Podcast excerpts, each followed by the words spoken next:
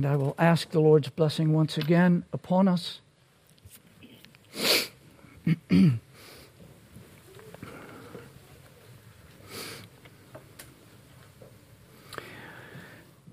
Father, we praise thee because thou art good. Thou dost never fail. Thou dost never confuse thy words. Thou dost never fail at bringing thy words. but human preachers do. Father, we are weak and feeble and limited instruments. We can do nothing without thee, and I acknowledge before thee the great limitations and the many failures of this work that thou hast given me to do. Father, I do pray that thou wilt give me a renewed strength, a greater understanding.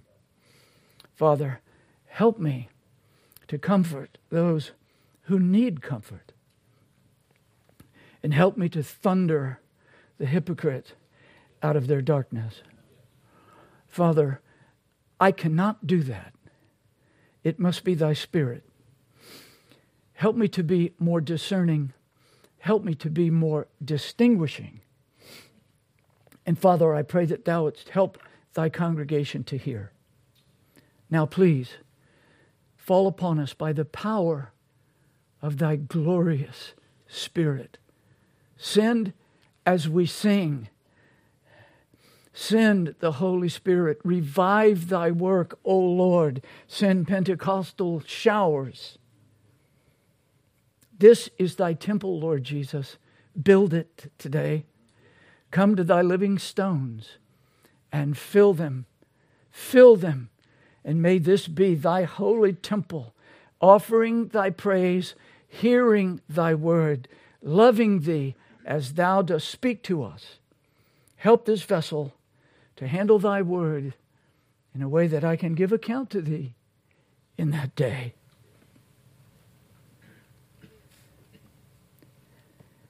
Save the lost, both those who know they're lost and those who do not realize it. And Father, I pray that love for thee would be kindled in the hearts of all thy people. Whether we need reproof, or whether we need our hands held, or whether we need thee to take us by the shoulders and stand us up, or whether we are on the mountaintop with thee in the glory and beauty of thy presence. May we all hear from thee today. In Jesus' name, amen. amen. Please be seated.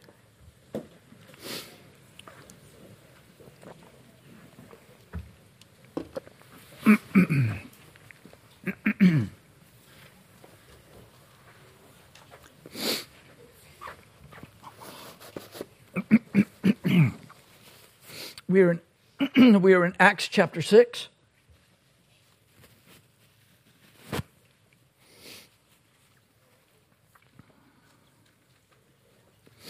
Acts chapter 6. We're going to be reading verses 1 through 4 again.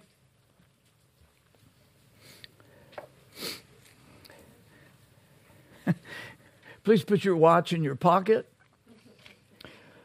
and let's stand together as we hear God's word, and then I will preach, God willing. Acts chapter 6.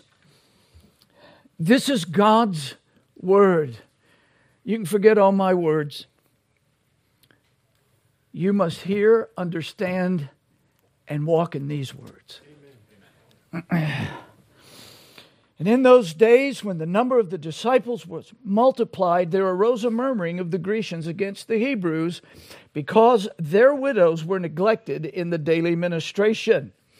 Then the twelve called the multitude of the disciples unto them and said, It is not reason that we should leave the word of God and serve tables. Wherefore, brethren, look ye out among you seven men of honest report, full of the Holy Ghost and wisdom, whom we may appoint over this business. But we, this is in contrast to those who are going to take care of the problem, but we will give ourselves continually to prayer and to the ministry of the word. Amen. Amen. Please be seated.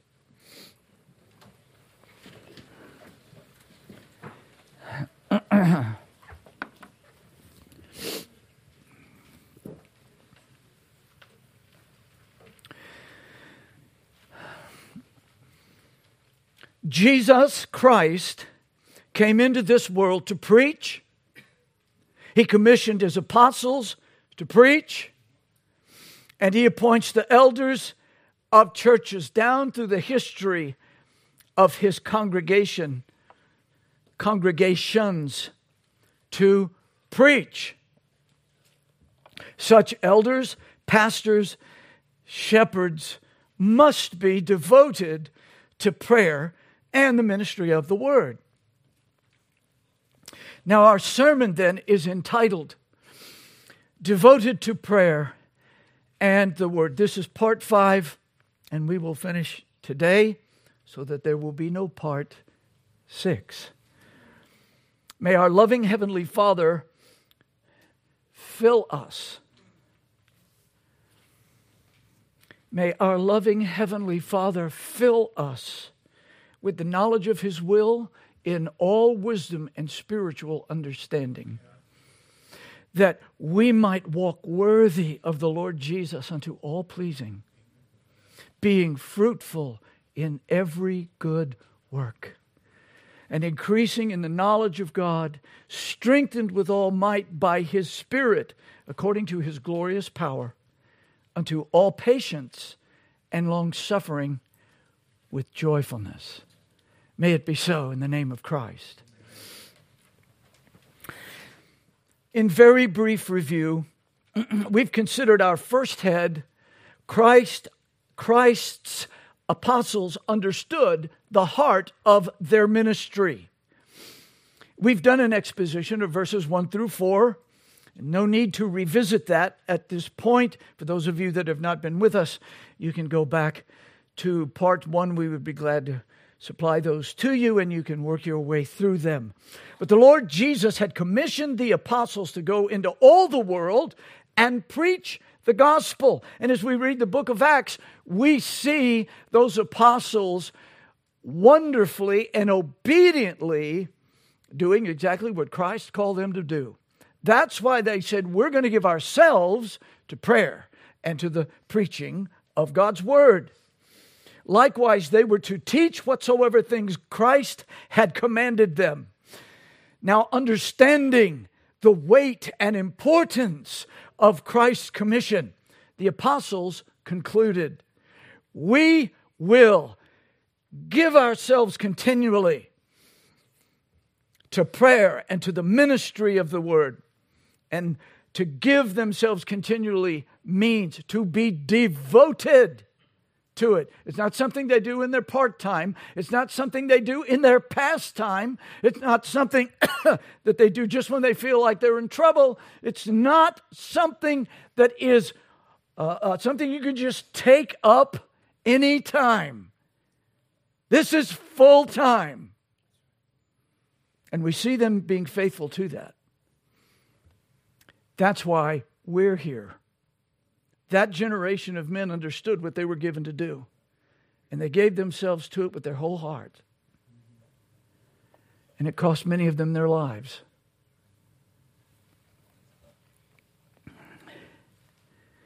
These men were to teach whatsoever things Christ had commanded them. And they did. And churches were established everywhere in the midst of paganism. We don't get that, but I guarantee you, if you just keep watching, you're going to see it full blown right here in this country. It's all over the place right now. You're surrounded by it. But if you haven't picked up on that, it's not going to be long before it is staring you in the face. there are only two religions God's and Satan's. That's it. And where there's the lack in God's people's faithfulness, the enemy always comes in and fills the gap. So, this is why they gave themselves full time to prayer and to the word. They were in raw paganism, preaching with statues of idols all around them, statues of sexual action going on all around them. And God saved some sinners. That's what happened. Churches were established colonies of life started sprouting up in, a culture of death. Colonies of light started springing up where people sat in darkness. The preaching of the word. And number two, shepherds then, after God's heart, are devoted to prayer. Without prayer, the pastor, the under shepherd, can do nothing in his God appointed ministry as God att- intends. Now that led us to number three. Shepherds after God's heart are devoted to preaching God's word, not throwing something together on Saturday night in 30 minutes. I mean, among pastors, that's known as the Saturday night special.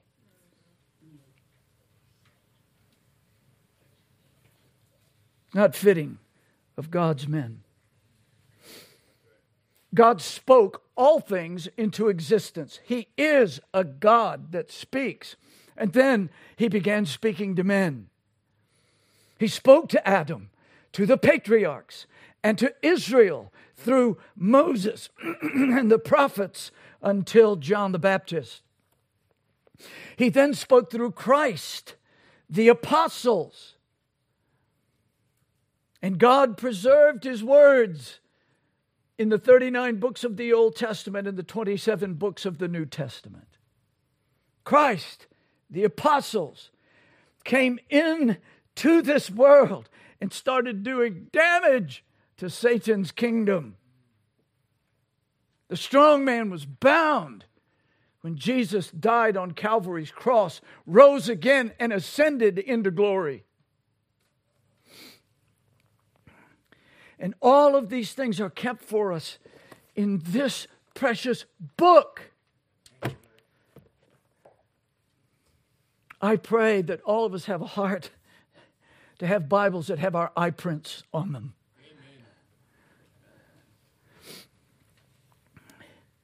In his astounding grace, God gave the entire canon of 66 books to Christ's churches. We have his treasure. And not all of his people across the world have it. Brethren, don't ignore God's beautiful words. In my mother's church, as I grew up, a song they sang all the time was Sing them over again to me, wonderful words of life. That is what they are. Regardless of what we may think of the song itself, the sentiment is a true believer's sentiment. The elders of Christ's congregations must preach God's words to God's people in the power of God's Spirit. That is the way Jesus saves the lost, builds his churches, sanctifies his churches, and advances his kingdom. There isn't any other way. It's by the living and powerful Word of God.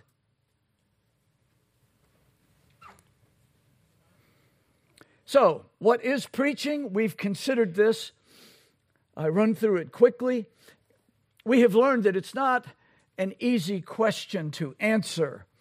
And like prayer, biblical preaching is a supernatural act.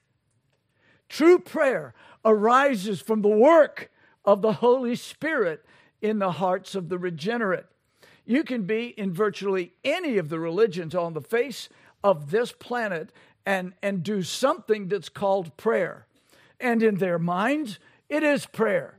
They're talking to their gods. They're talking to the force. They're talking to something that's above them. But they're not talking to the God of Scripture. True prayer is supernatural, it comes from the power of the Holy Spirit. And like prayer, uh, attempting to define preaching is very challenging and it's complex, but it's a delightful and it's a heavenly subject at the same time. It's God talking to us. That's the simplest thing I can say. Prayer is our talking to God, and preaching is God talking to us. There's a holy dialogue, there is a connection between the glory and the beauty of heaven and the filthy world that resists our God. Something is going on in the darkness that connects us. And it's prayer on our side, preaching from his side. We get God's word. He speaks. I've said this before, but I don't mind repeating it. If we had one of these big signs like many congregations have, they're regularly even putting, uh, they are regularly putting uh, clever sayings up there. or they're saying, speaking this week. and somebody, some quote, special preacher is coming. Wouldn't it be great if every church with a sign had it up and says and and says to all at all times, God speaks here. That's it. That's the only guest we need. God speaks here. Well, he's speaking here this morning, and it's not this vessel. That I can assure you. John R. DeWitt, as we have seen, says preaching is the exposition or the systematic explanation and application of the Word of God. That's another simple way to put it. David Martyn Lloyd Jones defined it as logic on fire, it is theology on fire. Preaching is theology coming through a man who is on fire. The Puritan William Ames put it this way quote, Preaching is the ordinance of God, sanctified, set apart by God, for the begetting of faith. It is a creative power for the opening of the understanding, for the drawing of the will and affections to Christ. Close quote. We could go on. It's wonderful to read how men grapple with this supernatural act and try to put it in words that we can get. But we all know this God speaks to his people. He speaks through weak and flimsy vessels who bring them this.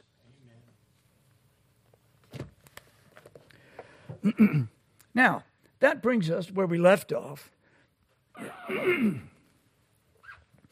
Four Greek words help us understand preaching. Now, I don't usually go into the Greek and the Hebrew for, for many reasons. Some people glaze over the minute a pastor says that. I'm no expert in Greek, but I'm bringing you these four words so that you will understand that what we're calling preaching is expressed in the Word of God several ways. Number one, the first word is kerusso. Matthew chapter 3, verse, word, uh, verse 1 says, In those days came John the Baptist preaching in the wilderness of Judea. Matthew chapter 4, verse 23 says, And Jesus went about all Galilee, teaching in their synagogues and preaching the gospel of the kingdom. that Greek word, kerusso, underlies the English preaching in that place, those two places. Throughout the Gospels and Acts and the apostolic letters, what it means is proclaim, it is a proclamation to proclaim something. means to make an official pronouncement. In other words, it's an authoritative word. It is an authoritative word. We are proclaiming something. We are like heralds.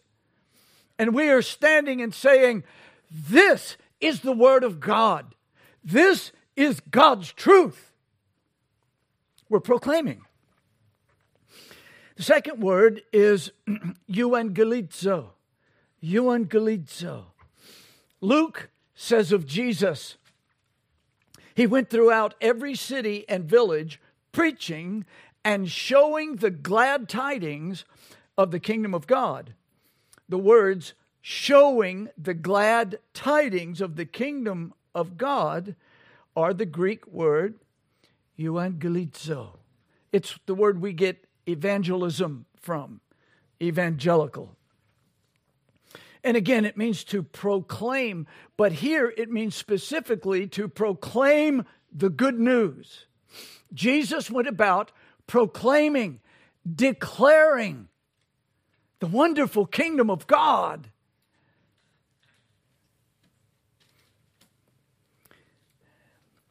The third word is martyreo. and this is all on your outline, by the way. I, was, I knew that some of you would be furiously scribbling. Don't want you to miss too much. And so I put some of those there on the outline for you. the Apostle John says, The same came for a witness, speaking of John the Baptist, to bear witness of the light, that all men through him might believe. And you see, there's an end to that kind of bearing witness. What is it? That men might repent of their sins and believe that Jesus Christ is the God man. They might believe that he was crucified, that he was resurrected from the dead, that he is reigning in glory. It's a proclamation, but it is a bearing witness of it. The word itself in, in, in, Greek means to confirm something on the basis of personal knowledge. That's what the apostles were doing. We see it in 1 Corinthians 15. Paul says, There were above 500 witnesses. He said, We saw it, they saw it. So they would bear witness of what happened with the Lord Jesus Christ. So the English bear witness is an important idea. Martyreo is the word from which we get martyrs. All those that were martyred were bearing witness of Christ and losing their lives for it. The fourth word is didasko. Finally, Jesus commanded his disciples to each uh, uh, to teach all nations in the name of the Father, Son, and Holy Ghost, teaching them to observe all things, teaching them to observe all things. Now, the word teaching there is didasko. That means to provide instruction in a formal or an informal setting. Providing instruction in a formal or an informal setting. Now, Jonathan Griffiths says in his very helpful book, Preaching in the New Testament, that when we consider those four words and even more, when they, we consider the, the wide range of Greek vocabulary that signifies preaching, we can say this about it it's the public, authoritative declaration of God's word by a commissioned leader. It is the public, authoritative declaration of God's word by a commissioned leader. That's who we find preaching. It is true. Stephen, the deacon, was full of the Holy Spirit and preached, and it cost him his life. But he was he was one chosen, and he was one who had hands laid upon him and he was an official servant of the Lord Jesus in the church at Jerusalem. We have a deacon that preaches, which we're thankful. So, the idea here is that it's a public, not something done in private, it is an authoritative declaration, a proclamation of God's word by a commissioned leader. Now, there are four characteristics that help us define New Testament preaching. Those words altogether give us a beautiful picture, and I do trust that the notion is sinking in just a little bit. Griffiths gives four characteristics of New Testament preaching. One, a proclamation of God's Word, and especially the gospel of Jesus Christ often in in in the book of Acts and in the uh, apostolic letters, when we hear the word of God, our minds immediately go 66 books. But often it means the gospel because it was and is the word of God. That is a specific word of God, a proclamation. Number two, it is carried out by recognized leaders with a commission to preach. Number three, it is an authoritative proclamation. They're not doing it for themselves, they're doing it because they were sent by God. And that means don't change the message, don't fudge, preach what Jesus said to preach, and do it for the glory of God at your own cost for the well being of others. That's loving them, by the way.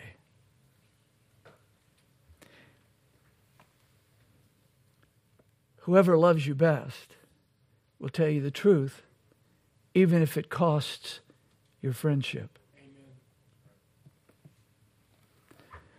Number four, it's carried out in a public context. So, there it is. We see these things. The words bring us to these conclusions. We see them in their context and we begin to understand okay, this thing preaching isn't just me saying something of a moral nature to you, it is bringing you God's word because I must. It's the same thing with any preacher anywhere that God has put in a pulpit. We're talking pastors right now, under shepherds, elders, bishops. Now, after looking at these words and after looking at these ideals, these characteristics, then Griffiths summarizes his biblical and theological conclusions. He makes a whole, a whole Bible study of these things. It's very helpful. At the end of the book, this is his summary. Again, he says, one, preaching is the proclamation, proclamation of the Word of God. And he says, the New Testament makes it clear that preachers act as God's heralds to proclaim his word on his behalf not theirs. I want to preach because I just kind of like that. I'd like to try give my hand at it. Stay out of the public, uh, out of the pulpit. Stay out of the public too. Men are called to do this. And God willing, next week we'll begin looking at the characteristics, the qualifications, finally, of how we recognize men that are supposed to do this.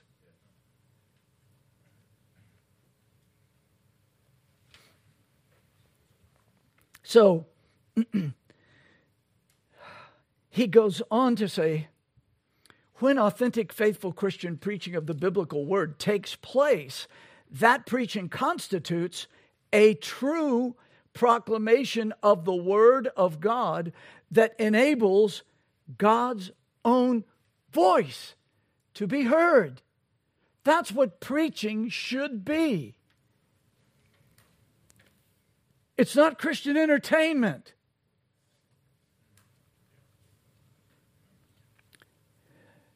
It is God speaking to people that He loved before the foundation of the world. He loves His people, so He talks to them. He instructs them, He reproves them, He encourages them, He builds them up in the faith. He does it all. You can't pick and choose. so, it's the true proclamation of God's own voice. As a matter of fact, J.I. Packer, uh, I, I think he may have gotten this from one of the early church theologians, I'm not sure, but he did an entire uh, article on the fact that preachers are the mouthpiece of God. That's exactly right. They're connected to the prophets in that sense. They're the mouthpiece of God. They're not God. Don't ever confuse that. I don't think that's going to happen here. But it's the point is God's appointed men to speak on his behalf. It's to come from this book. So, uh, the second uh, uh, characteristic he says, uh, the second thing that he says about it as he concludes is that Christian preaching stands in the line of continuity with the preaching of Jesus and the apostles. Jesus said, Teach them what I taught you. There it is. You don't make it up as you go. Jesus has spoken, God has given it to us. He's given us everything that's necessary. He's given us what's sufficient. John tells us what Jesus said and did so many other things, it'd fill up the whole world with books. But He's given us what's sufficient for every child of God to walk with Him. All right. So, preaching stands in the line of continuity with the, uh, uh, thirdly, the con- line of continuity with the Old Testament prophetic tradition. Now, in the Old Testament, uh, the Lord would come and he would call prophets to himself. You will see Isaiah, you'll see Ezekiel, you will see how God called them with visions and those kinds of things. We don't see that today for elders and pastors, but they're called nonetheless by, by being qualified according to what God has spoken.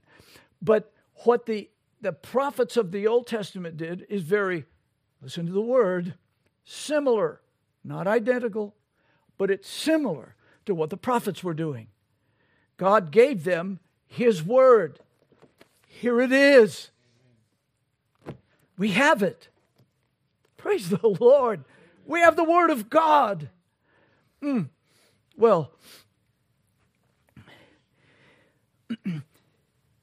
the Puritans even called pastors prophets. We won't start that here in the name of confusion, but in the sense that God has given his mind to someone to bring, to, to, to, given his words to someone, and they are to preach them that's, the, that's exactly what the prophets were doing in the Old Testament. Theirs was direct revelation.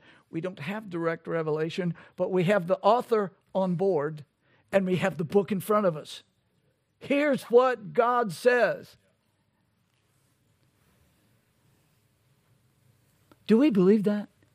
I mean, do you really believe that God speaks in sermons?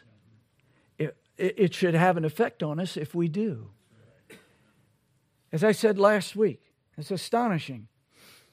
I said, if you just take one thing that you hear in the sermon, if you just take one thing and say, all right, this is what the Lord has said to me, and I'm going to think about it, and I'm going to pray about it, and I'm going to see how I can live it. I want to obey it. So he has said this this lands in my camp. I'm taking that home. God has spoken. I'm going to live this. It's not for us to sit down and say, oh, let's see, that was maybe a five and a half this morning. Oh, oh, that was a seven today. It was, you know, a little better than last week, just a, a, an oot shorter. Right? You're not here to judge God's word, it's here to judge you, Amen. it's here to judge me. In other words, the word of God brings judgment day to God's people all the time to prepare us for that great day. So we want to get things in our life in order. Nobody does it perfectly, beginning right here. No one does it perfectly. But by faith in the Lord Jesus Christ, we can walk with Him and we can learn to walk more closely to Him. He delights in our walking with Him. You can't walk with Him if you don't know what He says, if you don't know what He demands. Is that so? That is so. well,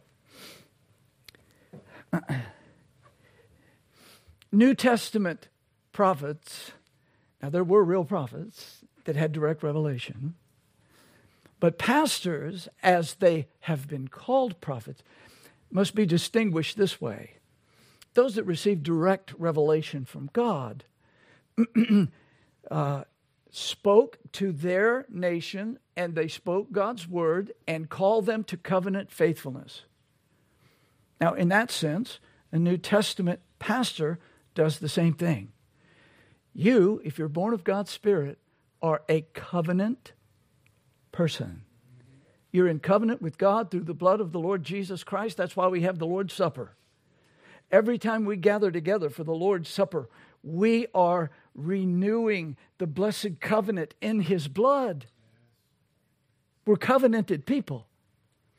And so, one of the responsibilities of the pastor is to call us to our responsibility as believers. You're wearing the precious name of Jesus. Walk in what He says. and you have to know what He says to do that. Right? Number four, the nature of preaching uniquely refre- reflects the nature of the gospel. And fifth, preaching is a divine and human activity that constitutes, listen carefully, an encounter with God. Now, today, did we, did we think as we got up and prepared our hearts to come to worship, we say, I'm going to meet with God today? I'm going to meet with God. I'm going to have an encounter with God. I'm going there to hear from God. Or are you just here to see your friends? Just what kind, this is kind of like the community I'm in, so I kind of hang with these people. We all have some things in common. Well, the one thing we ought to have in common is Jesus Christ. That's it. If we don't have anything else in common as human beings, but we have Christ, we can talk. We can encourage one another. We can build one another up in the, in the most holy faith. We can reprove one another.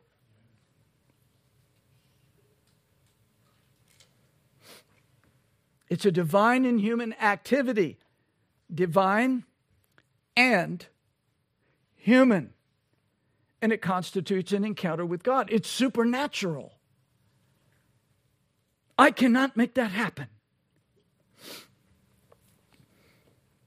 Number four, what then is the difference between preaching and teaching? The two are very similar, they often overlap. Both contain biblical and theological truth. Both. Preaching is a proclamation.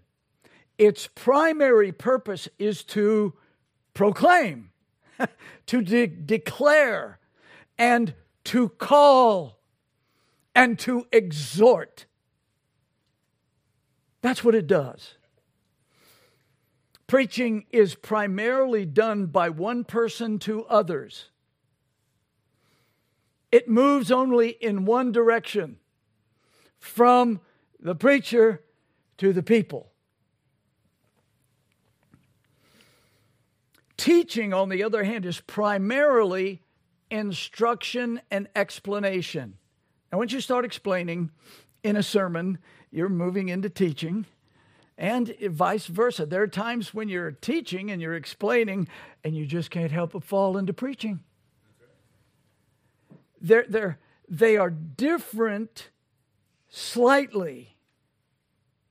There's more detail, generally speaking, generally speaking, if I get that word generally, generally speaking, there's more detail in teaching than there is in preaching. But with the advent of expository preaching as the standard nowadays, explanation of things like mm-hmm, the Greek words, you know, falls into teaching and preaching. And, and the, the, the, the Puritans were absolute masters of this.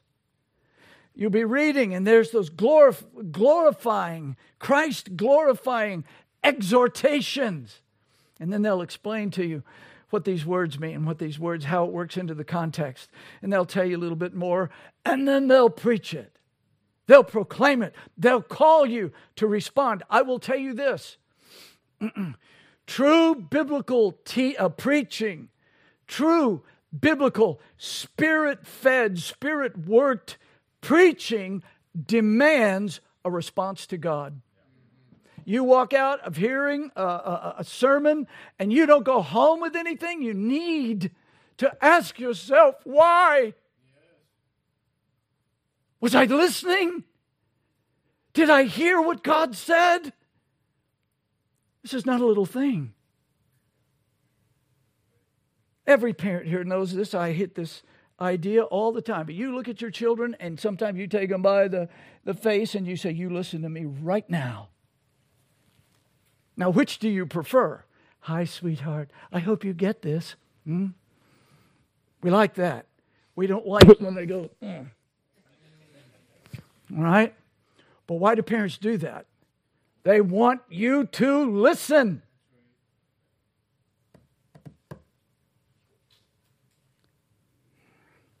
God wants us listening, but not just listening, but responding to what we hear and then living like what He has called us to. So, explanation, which is, goes along with teaching, usually means describing something in real detail and making something clear by interpreting its meaning. So, if I can put it this way, biblical preaching, as far as I understand it, I could be wrong. As far as I understand it, it's kind of like a, a river. It flows back and forth between the proclamation and the details of the instruction. They both work together, they're both slightly different, they overlap, but both of them are vital for God's people. That's how churches are built. Well, five. Number five, pastors, according to God's heart, must preach for the conversion of sinners and the sanctification of the saved. They must.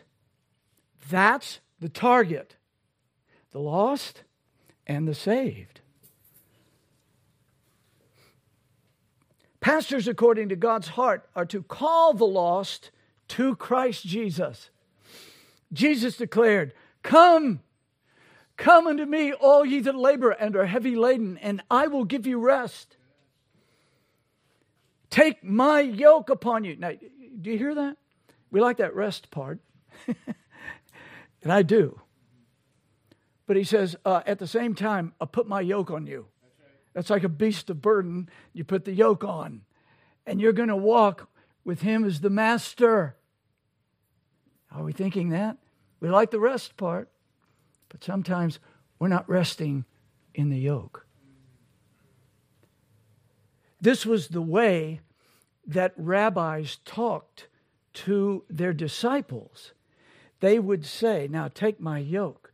That means you're yoking yourself to the man and his teaching. That's what Jesus is saying. They would have all understood it. We don't get it. It's a nice old phrase. But that's what it is. It's like I'm yoking myself to you. Now I'm listening. Amen. Teach me.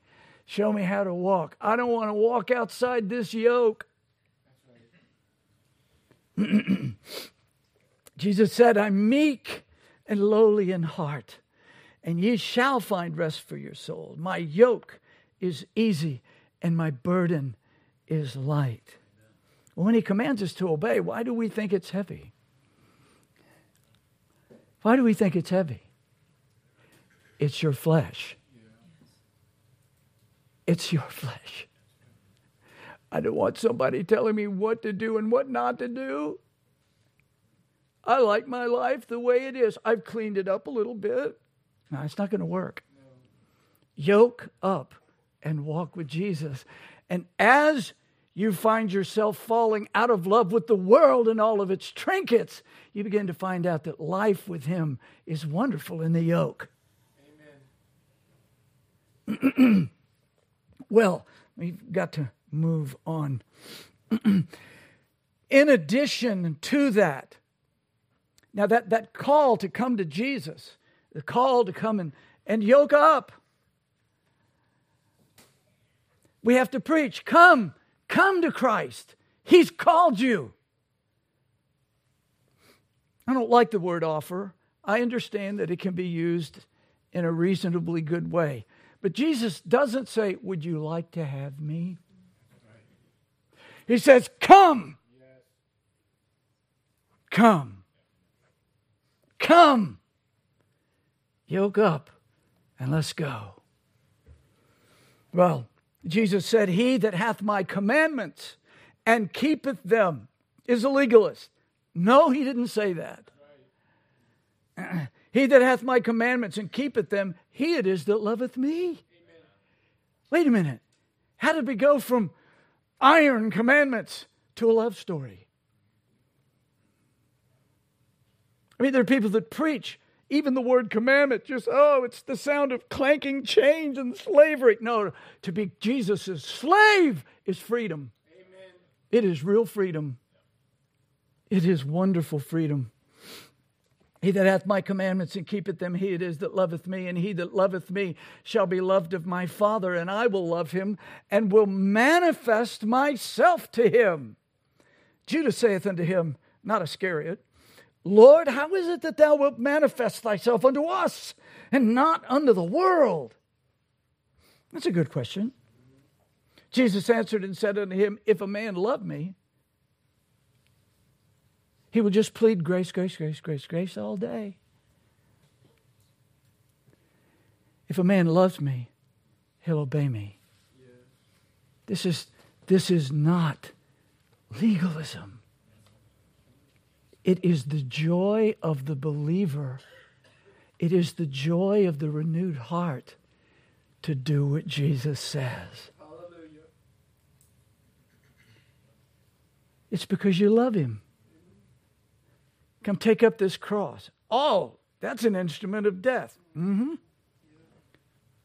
Could we wait on that for a while? No, take it up. Because only those under the cross are my disciples. That's the life I walked in. That's the life you need to walk in, dying to you. And as you do that, you begin to find out what real life is. It's not all the trinkets and trash of the world. It's learning to walk in the kingdom, learning to walk with the one who loved you.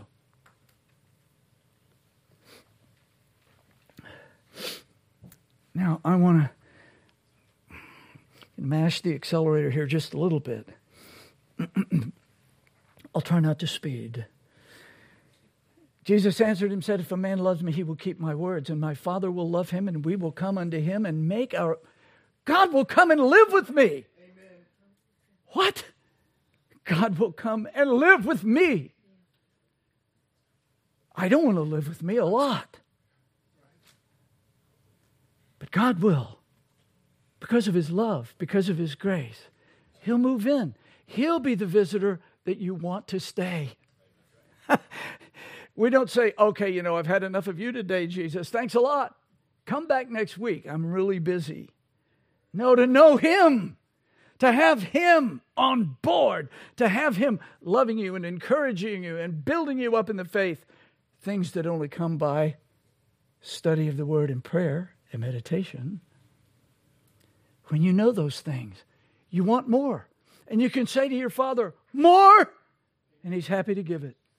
He didn't go, I know I was with you last week. Let's forget that for a while. I'll come back. Never.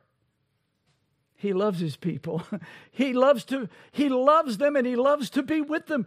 From the time that Adam fell in the garden, he was always pitching his camp with his people. Always. I'll live in a tent with them out in the wilderness. I'll live in a temple with them. Well, they're not obeying me. I'll rip that one down, but we'll build up another one. I'm going to be with them. God wants to be with his people. So, he is, and he always will be. But you can identify his people.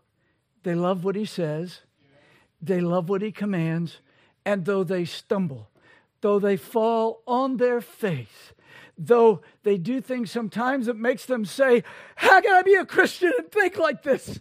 How can I do this? He's right there to say, Look at the cross and see all of your sins finished. Look at my broken body and see how much I love you. Now let's get up. Let's try again. We'll keep going. We'll take the training wheels off in a while, right? He's going to grow you and bring you through because He loves you. There will be times when He draws you close and you don't want things to end, just like Peter on the Mount of Glorification. And then there are times when He says, Whom I love, I chasten and it's no fun while it's happening, but it bears the fruit of righteousness. Well, a preacher must preach, and he must preach Christ, and he must preach what Christ commanded us. Right? It's his word. Now, the, the, the difficulty is that as I look at the congregation, I look and see all of you here, there's a very wide variety of Christian experience. I wish I had been better over the years of distinguishing that, but I hope that I will get much better. And I hope you will hear it in what I have to say here. But you see, the thing is, it's very difficult when you've got a completely different sea of people before you, SEA. Richard Baxter addressed this difficulty. He said of the public preaching of the word that it is a work that requireth greater skill and especially greater life and zeal than any of us can bring to it. That's exactly right. I say, Amen. I mean, I always had a big engine. I like to run it really high. I want all of the valves humming and I want to put it on cruise control and go as fast as it'll go. That's the way I like things. That's not the way the Lord works. He takes us a bit at a time and teaches us. I can't bring enough skill to this work. I can't do it. Just too many differences, even in a congregation this size. And in our self worshiping culture, we've all been stained by that. Everything's about me. But a work that it's a work that requireth greater skill and greater life and zeal than any of us can bring to it. That's exactly right. No matter how big my engine is, and no matter how great it is, when it is cranked all the way to the top, we're pegging in the red as we're moving. It's not enough for this work. I can't do it. Neither can anybody else. You must be carried by Christ Jesus. Amen. So, he goes on to say, Baxter says, it is no small matter to stand up in the face of a congregation. it is no small matter to stand up in the face of a congregation and deliver a message of salvation or damnation as from the living God in the name of our Redeemer. It's not a small thing. It is no easy matter, he says, to speak so plain that the ignorant may understand it and so seriously that the deadest hearts may feel us, and so convincingly that contradicting cavillers, a caviller is a person who makes petty or unnecessary objections all the time.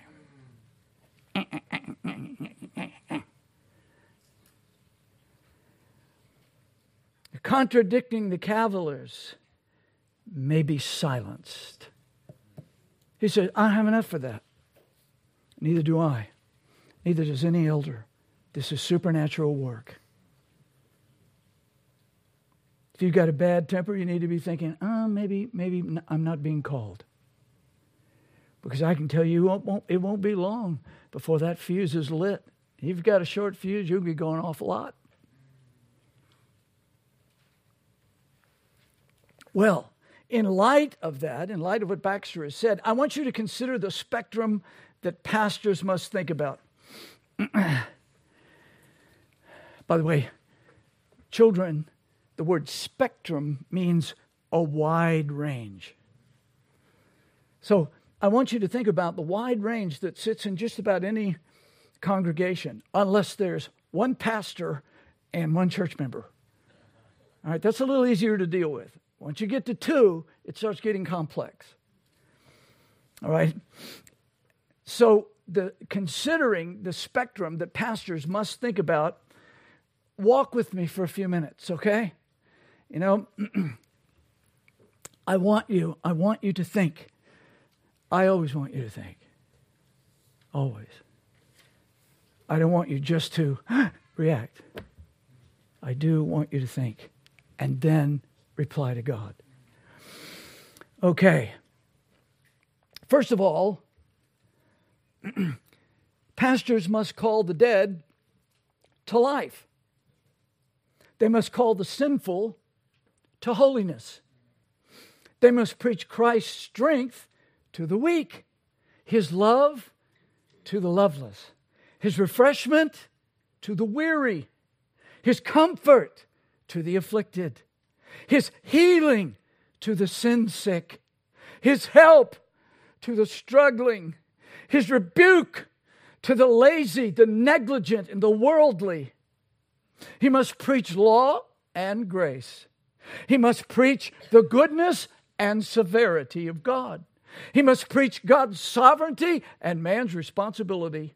He must answer the questions that God's people raise, but acknowledge his ignorance and limitations.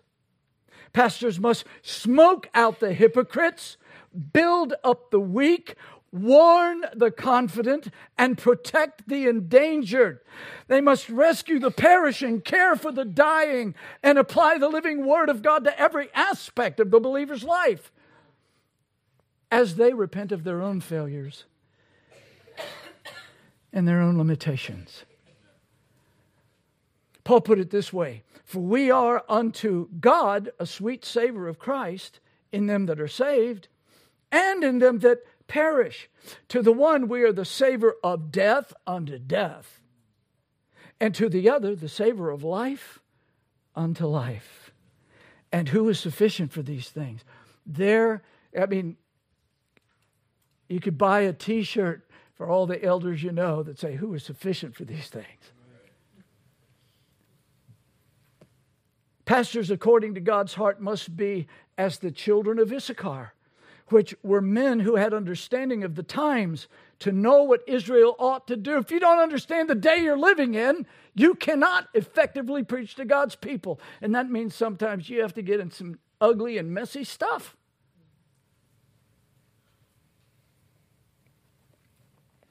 Such men and their preaching are vital not only to congregations, but to families within the congregations. Listen carefully to Baxter one more time. Listen, he, boy, he is wordy, but if you can stay with the words, he's worth the struggle. Quote, we must also have a special eye, pastors must have a special eye upon families to see that they be well ordered and the duties of each relation performed the life of religion and the welfare of the glory of church and state, depending much on family government and duty. If we suffer the neglect of this, we undo all. What are we like? What are we like to do ourselves to the reforming of a congregation if all the work be cast on us alone. And I will tell you what, that's in the heart of a lot of church members. The preacher does it all. Mm-mm, I'm not raising your children for you, but I'll tell you what God expects from you to bring up your children. That's vital. Okay. He goes on to say, and masters of family will let fall that necessary duty of their own by which they are bound to help us. Do you hear that? Every father in here, every husband in here is the pastor's helper. You should be governing your homes according to the word of God. If not, you are a rebel. Husbands, love your wives, or you're a rebel. Wives, submit yourselves to your own husbands, or you're a rebel. Was that clear? I think those words were distinguish- distinguishing.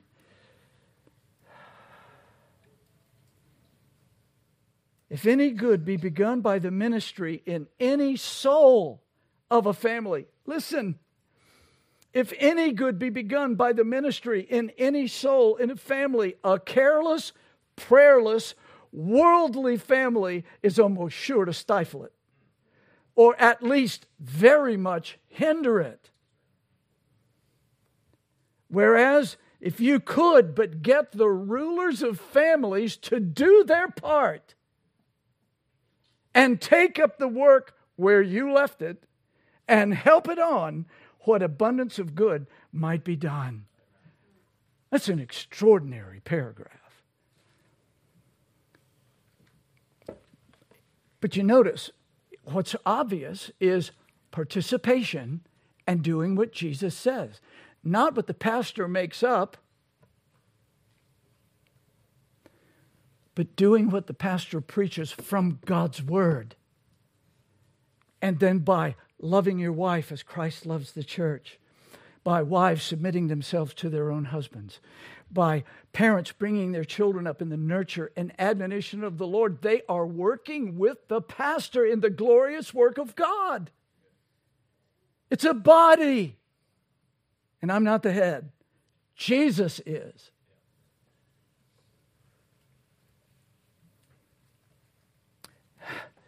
Baxter finishes this by saying, I beseech you, therefore, do all that you can to promote this business. He's talking to preachers. As ever you desire the true reformation and welfare of your parishes. Focus on men being men and doing what God says for a man as a son, as a husband, as a father. If not, you are not walking in the kingdom in obedience to the king.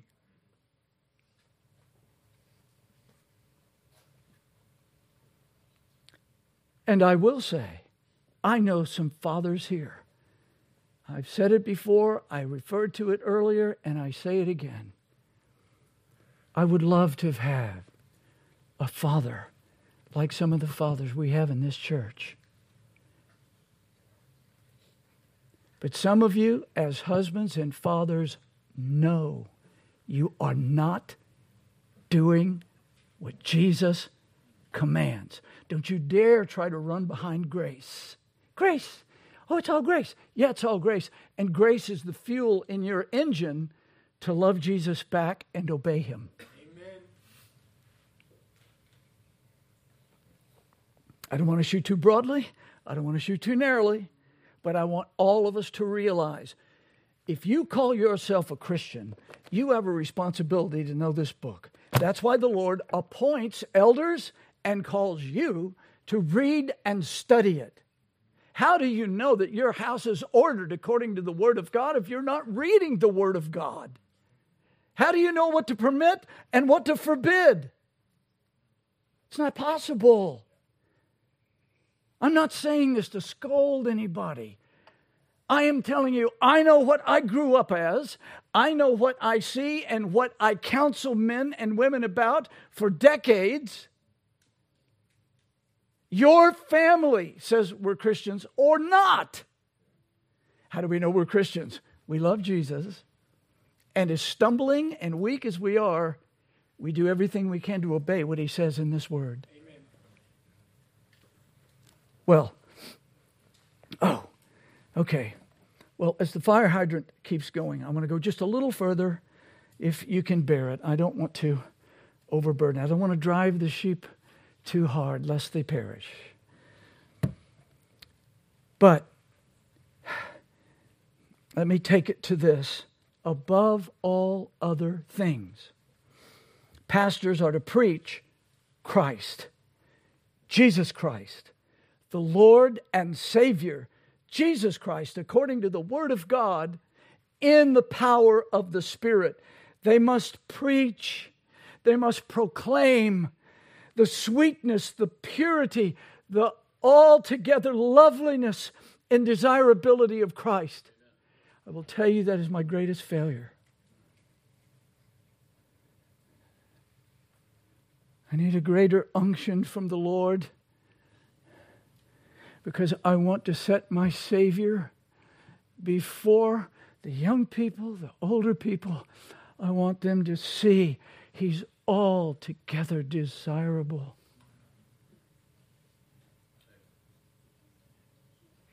And I do ask your forgiveness that I have not been able to exalt Him the way my soul longs to. My words fall so short. We must preach Christ as the one and only mediator between God and men in a world of God's many and Lord's many. They must preach Christ as the creator of heaven and earth in a world in the darkness of the satanic lie of evolution. They must preach Christ as the prophet, priest, and king. They are to preach Christ's prophesied, Christ's coming, Christ's virgin conception, Christ's life, Christ's death, Christ's resurrection, Christ's ascension, Christ's second coming. They must preach Christ as the Lamb of God that takes away the, the, the sins of the world. And they must preach Him as the coming judge of every human being that has ever lived. And they must preach Him as the King in all His glory and beauty in the new heaven and the new earth forever and ever. As the ancient world said, all roads lead to Rome, so all scripture leads to Christ. Spurgeon tells of a Welshman who told a young preacher, quote, This is the way to preach. From every little village in England, does not matter where it is, there is sure to be a road to London. Though there may be may not be a road to certain other places, there is certain to be a road to London. Now, from every text in the Bible, there is a road to Jesus Christ. And the way to preach it is just to say, How can I get from this text to Jesus Christ? And then go on preaching all the way along it. Close quote. John Bunyan showed us the importance of a biblical pastor in his book, The Pilgrim's Progress. This is an interpreter's house, and it's the first thing the first thing that interpreter brings Christian to. John, uh, John, Bunyan's own pastor, John Gifford, was probably the model for the pastor in Interpreter's house. He loved his pastor. The scene opens this way Christian saw the picture of a very grave person hang up against the wall.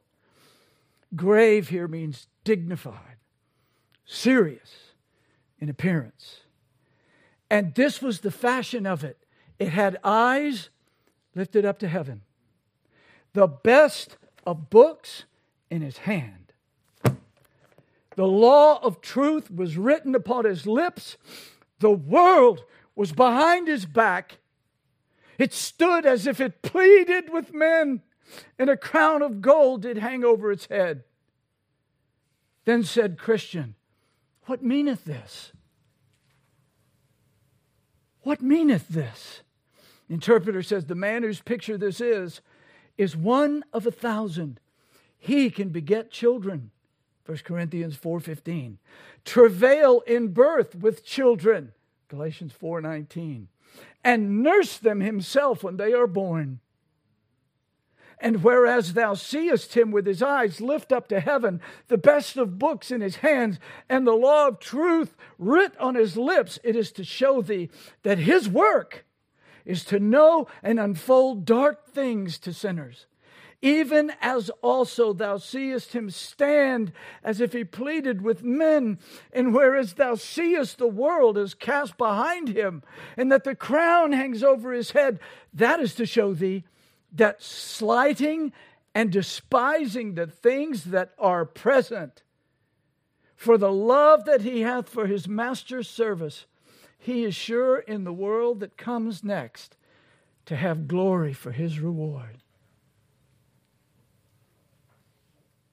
Now, said the interpreter, I've showed thee this picture first, because the man whose picture this is is the only man whom the Lord of the place, whither thou art going, hath authorized to be thy guide in all difficult places that thou meet with in the way.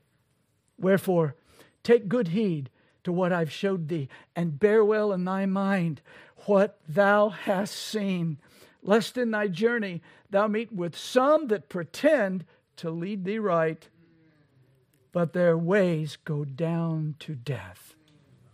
Close quote. Gifford and then Bunyan himself were clearly pastor after God's own heart.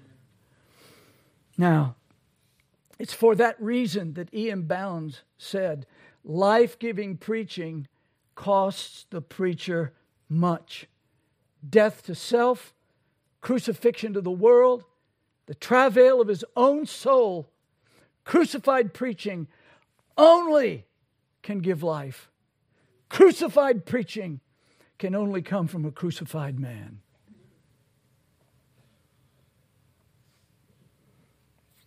Here's the last thought, and we're done. Pastors, according to God's heart, must have unction. They cannot do this without the Holy Spirit.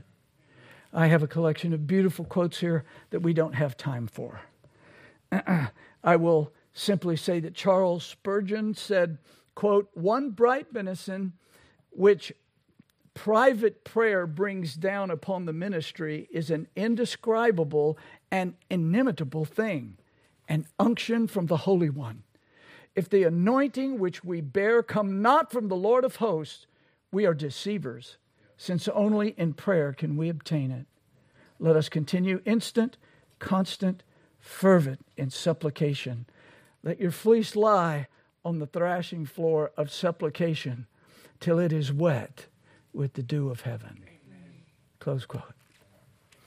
There's no being a pastor, a biblical pastor, without the Spirit of God.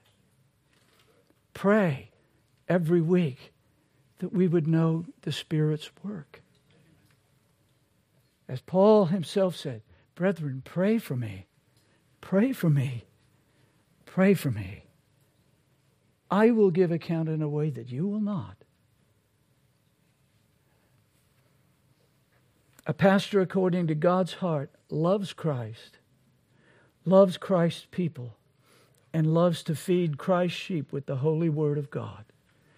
May God grant it in this place to his glory and the good of his people. Amen. Father, what can we do without thee?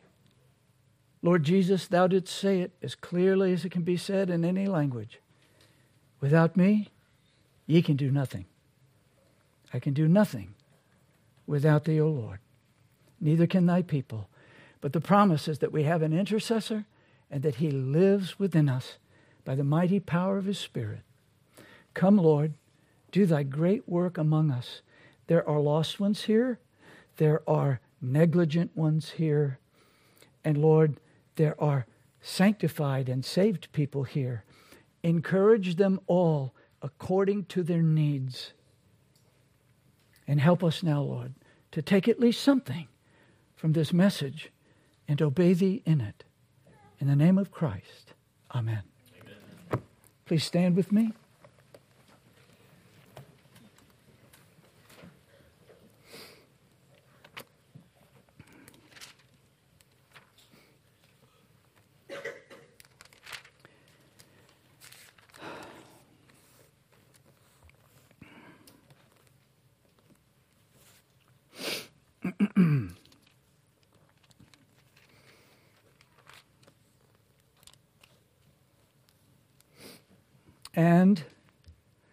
The Lord make you to increase and abound in love one toward another and toward all men, even as we do toward you, to the end he may establish your hearts unblameable, unblameable in holiness before God, even our Father at the coming of our Lord Jesus Christ with all his saints. Amen. Let's go in the name of the Lord.